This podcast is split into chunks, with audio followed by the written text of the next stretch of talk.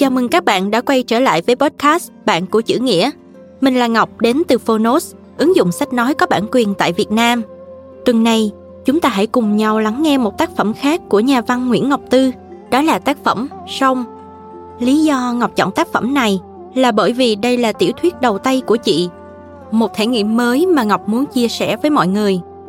Khi nghe Sông, ta sẽ loáng thoáng thấy những mảnh đời được chấp lại với nhau.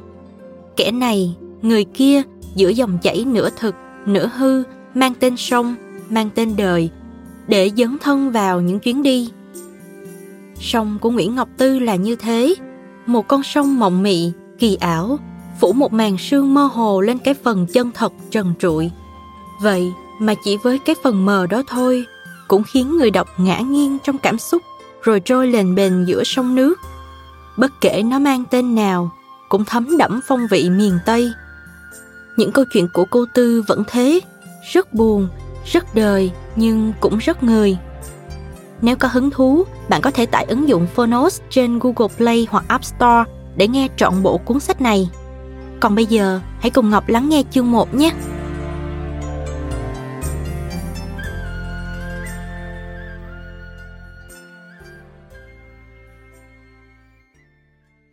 Bạn đang nghe từ Phonos.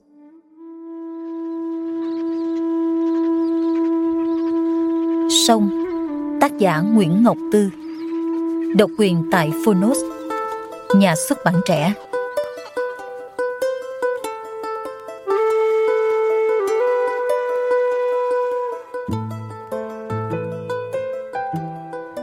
Cho những ngày Chủ nhật vắng người. Chương 1 Ba lô vẫn còn nguyên những vật dụng của chuyến đi trước. Áo mưa, túi ni lông bọc máy ảnh, điện thoại, đèn pin, thuốc chống mũi và tinh dầu chống vắt, đĩa, quẹt ga Trong lúc lục lọi, cậu tìm được hai bàn chải đánh răng, thấy tan nát một chút. Giày thể thao có đế giày chống gai, cũng không cần mua mới. Đi nhà sách tìm bản đồ giấy được cập nhật mới nhất. Tiện tay, cậu lấy mấy cuốn sách thiền, hy vọng học được cách quên. Mai Triều nói cũng nên tìm bạn đồng hành. Thêm một người cùng đi thì sẽ bớt khó khăn, cô độc. Cũng phải có người quay về để kể lại người kia chết kiểu nào chứ. Ông nói và không cười. Chết kiểu nào cũng là chết. Kể lại thì quan trọng gì? Cậu nghĩ vậy. Ông già kia gần như không đưa ra lời khuyên nào, bí quyết nào. Như những đàn anh hay xoa đầu dỗ dai dạy dỗ một tuần trước khi cậu đi, có lẽ cảm kích vì chai rượu ngâm cao ngựa bạch mà cậu tặng. Ông lẳng lặng cho mượn quyển ghi chép dày 186 trang của một vị tu sĩ người Pháp. Trong đó có khá nhiều đoạn liên quan đến thượng nguồn sông Chi. Nội dung mớ ấy cộng lại chọn vẹn 9 trang rưỡi. Phần tư liệu đó, cộng với những gì cậu có, xếp chồng không được một găng tay. Dài cuốn sách khảo cứu hơn trăm bài báo, một tập sưu tầm văn nghệ chân gian. Cậu vẫn chưa hình dung rõ ràng được dòng sông, thấy trong đầu mình có một dải sương mù ràng rịch lấy. Giống như hình ảnh sông Di chụp từ vệ tinh. Với bản đồ trên mạng cậu có thể thấy tòa nhà 17 tầng mình đang làm việc. Thấy cả những tấm trải giường người ta phơi trên sân thượng. Sông Di thì đắp bằng gì mà không thể rõ được hình sông phát nguyên từ dãy Thượng Sơn, sườn đông bắc của Bu Văn, xuôi về phía nam. Đây là dòng sông duy nhất chảy dọc theo đất nước, qua nhiều địa hình phức tạp, độ rộng hẹp cũng thay đổi bất ngờ. Trước khi ra biển Tây, nó giao cắt với rất nhiều con sông nổi tiếng khác. Có quãng sông Chi chảy song song với Mê Giang, dài gần trăm cây số. Hai con sông chỉ cách nhau dạt đồng cũng như từng dũng nước, cục đất trên các quốc gia hình chữ S. Sông Chi đã phải chứng kiến nhiều cuộc binh biến, loạn lạc. Ngựa của Quang Trung hay của Nguyễn Ánh, dòi của hai bà Trưng hay ông Hoàng Bảo Đại, Nguyễn Thị Anh hay quyền trân công chúa cũng đều đã tắm trên sông này. Thông tin trong Đại từ điển Bách Khoa cũng chẳng nhiều nhặn hơn những gì cậu đã biết. Cậu rao trên mạng tìm bạn lặn lội sông Chi, có 17 hồi đáp. Cuộc hẹn thứ nhất ở quán gió 12 người tới. Khi nhũng nhặn nói với ba cô gái có mặt ở đó rằng chuyến đi này không phù hợp với phụ nữ, cậu có chút ân hận, đã quên thông tin ngay từ đầu. Một cô gái tóc xù, nhuộm trắng sen đỏ, như tô mì khô lẫn mấy cọng giá đổ quạo. Sao không nói sớm cho người ta biết? Cô còn quăng phẹp câu hỏi trước khi xốc túi sách bỏ đi. Anh dám chắc trong số họ không một ai là đàn bà. Ai biết đâu. Ở đời luôn có những câu hỏi không thể trả lời, dù không phải quá khó. Chỉ biết vỗ tay tiễn cô đi. Đuổi bằng vỗ tay là học lắm ở các đại hội văn nghệ. Cuộc hẹn cuối cùng cũng ở gió, chỉ còn hai lò dò tới. Một người tên Thuần, biệt danh là Bối, cao lêu đêu, áo thun rộng, kẻ chữ. Biển của tao, trời đất của tao. Như vừa tan một cuộc biểu tình đòi biển đảo gì. Quần các cây lưỡng ống rộng, nhiều dây nhợ, khiến cậu nhớ tới cái rổ đang dở, đi cùng đôi kính và tai nghe trắng. Vết hằn ở chỗ nút tai của bối, làm cậu ngờ lúc tắm và làm tình, anh ta cũng không rời chúng. Khi đang nói, bối hay ngừng lại giữa câu, mặt lơ mơ như một giai điệu nào đó chợt rót vào người. Người kia là Su, không biết đó là tên hay biệt danh. Người đen trũi, lầm lì, mi mắt dài và rợp, che lấp cả ánh mắt sâu hút, hay nhìn bâng quơ đâu đâu. Tóc hớt đinh một phân đều, nắng soi tận da đầu. Dễ kiệm lời chính chắn của Su, ngay lập tức thuyết phục cậu. Nhất là khi biết anh ta tham gia điều hành một diễn đàn phượt nổi tiếng. Cộng đồng nhiếp ảnh, ảnh đẹp.com, anh ta cũng chung tay chăm sóc. Nhưng cậu cũng cần có bối, góp nói cho dẫn lên tiếng người trong suốt cuộc đi. Cậu giặt dẹo chính mình suốt buổi gặp, để rồi quả quyết rằng bối nhận được cái gật đầu không phải vì anh ta thích màu hồng và hay xoay cái ly nước cam giác ốm ròm như một nàng chủ nữ đang nhón trên những đầu ngón chân. Không phải cậu quan tâm chuyện ngón tay út bối hay công tớn lên như một dấu hiệu của đồng loại. Bối chụp ảnh giỏi, vậy thôi.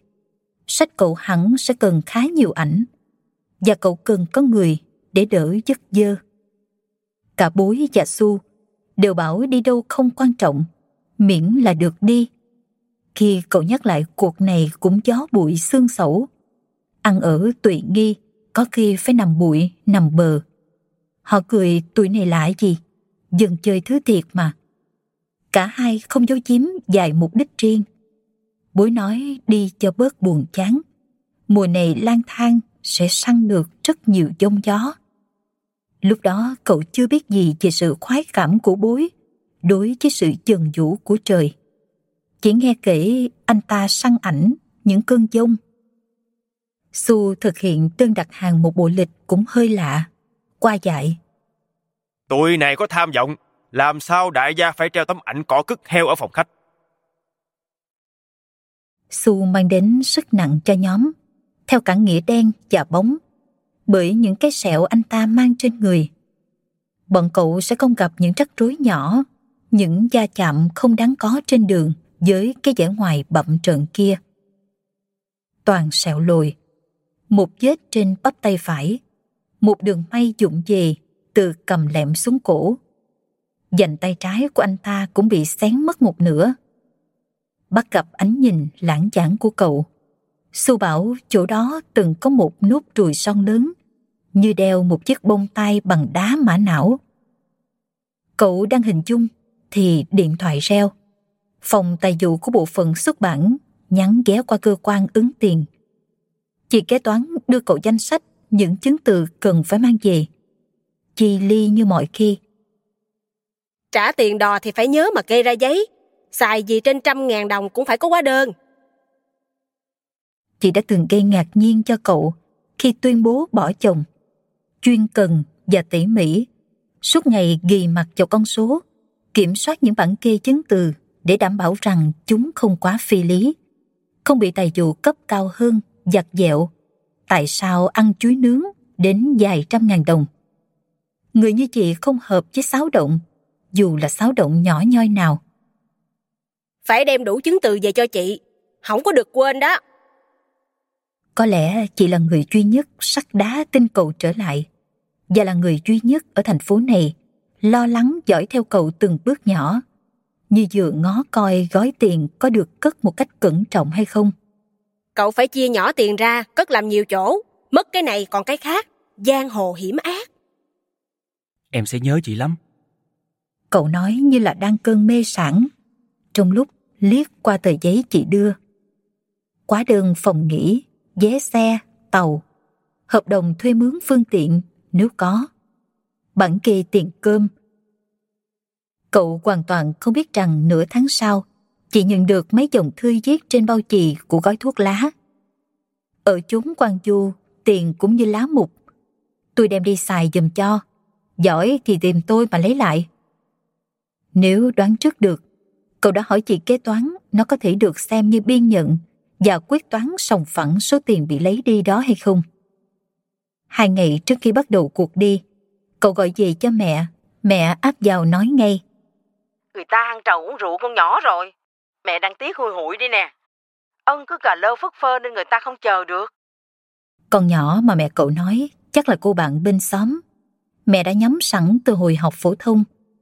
Cậu quên mình định nói gì sau khi mẹ cậu lại khoe vừa gặp một đứa khác, coi cũng được gái. Hôm đi đám tang một người họ hàng. Bữa nào về coi mắt, bảo đảm ân thấy là ân liền. Con nhỏ ngó hiền, mà mặt tươi trong, tuổi lại hợp nữa. Bà cũng cho hay, thằng Kỳ bằng học cũ của cậu vừa chào đón đứa con thứ hai. Thêm một thằng con trai nữa, trứng giái đỏ ao, thế cưng dữ lắm. Cậu không biết giái hay thằng bé mới rơi tẩm vào biển đời ấy thế cưng. Đầu cậu nghĩ cái câu mẹ nhớ giữ gìn sức khỏe, nhưng khi tuôn ra môi, vẫn quá sức trần trụi, cục cằn. Con có tiền thưởng, chuyển khoản về cho mẹ. Chắc mai là có tin báo của ngân hàng. Thôi nghe. 7 tiếng đồng hồ trước khi lên đường, bối gọi hỏi có phải đem hộ chiếu theo không. Giọng có vẻ hồi hộp. Su không gọi. Cậu trở lại công ty lần nữa để tìm giấy tờ tùy thân nằm đâu đó trong mấy học bàn. 30 phút nấn ná, có 9 người hỏi cùng một nội dung. Đi thật à? Sao phải đi gấp vậy? Sao cùng đợi hết tháng 7 hãy xuất hành, đi chi giữa tháng cô hồn? 5 phút trước khi xe lăn bánh, khi đứng tè trong nhà vệ sinh, cậu nhắn Tú. Đám cưới có vui không? Mà không hy vọng nhận được hồi đáp. Cảm ơn các bạn đã lắng nghe podcast Bạn của chữ nghĩa, một sản phẩm của Phonos. Tải ngay ứng dụng Phonos để có những phút giây trọn vẹn cùng văn chương. Hẹn gặp lại mọi người vào tuần sau nhé!